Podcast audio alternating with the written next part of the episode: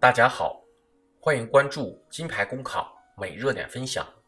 今天的热点来自北京日报胡雨琪的文章：校园讲座竟鼓吹挨揍的女人更健康，警惕糟粕思想还魂。近日，一段小学生听取所谓感恩教育的视频引发争议。山西宿州某小学的操场上，台下几千位学生集体痛哭，台上演讲者嘶声力竭。伴随着煽动的音乐，用哽咽的声音大喊：“我们的妈妈在家当牛做马。”这种情绪如果不发泄出来，就不能更好的爱我们。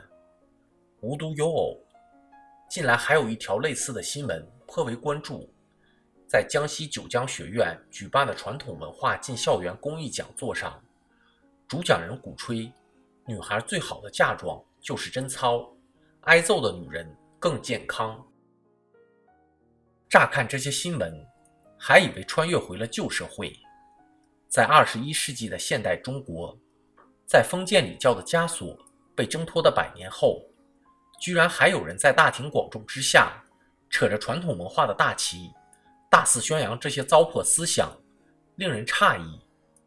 感恩教育固然是需要的，但应当是一种春风化雨般的自然流露，而非传销式的道德绑架。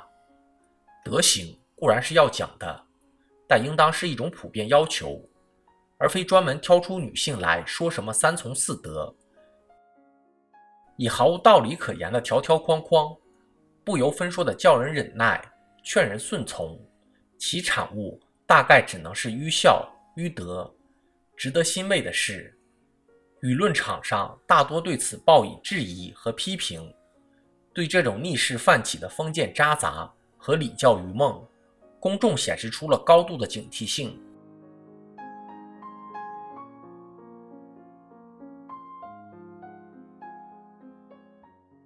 尤其让人警觉的是，这些事件中，居然都有同一个不容忽视的主体——学校。本该是培养具有独立人格、现代意识的国民的地方，却在为集体催眠、集体洗脑式的糟粕灌输。提供平台，甚至不惜花费钱财，还赞誉活动效果，实在离谱。当下社会上涌动着学习传统文化的热潮，学校重视当然是好事，但若不便掩吃，将糟粕误当作精华发扬光大，那毫无疑问就是在助长歪风，办了坏事。学生正处于三观塑形期。学校尤其应该打起十二分精神，为孩子们把好关，警惕糟粕披文化外衣还魂，防止陈腐思想在孩子身上生根。其实不为学校，当今社会将糟粕文化奉为座上宾的大有人在。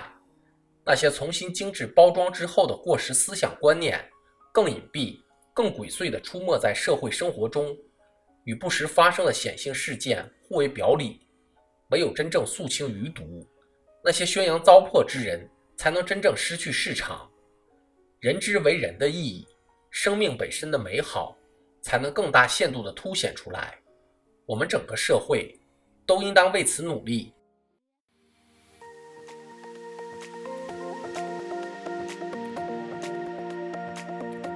好消息！我们刚刚完成了公众号的再次升级，升级后的内容也将更加全面。现在有面试免费课程和面试真题，我们也会逐渐包含行测、申论、遴选等内容，是大家备考学习的有效助手。请您关注我们的公众号“金牌公考”，我们将把最优质的服务、最耐心的讲解奉献给大家。公考路上你不孤单，金牌公考带你上岸。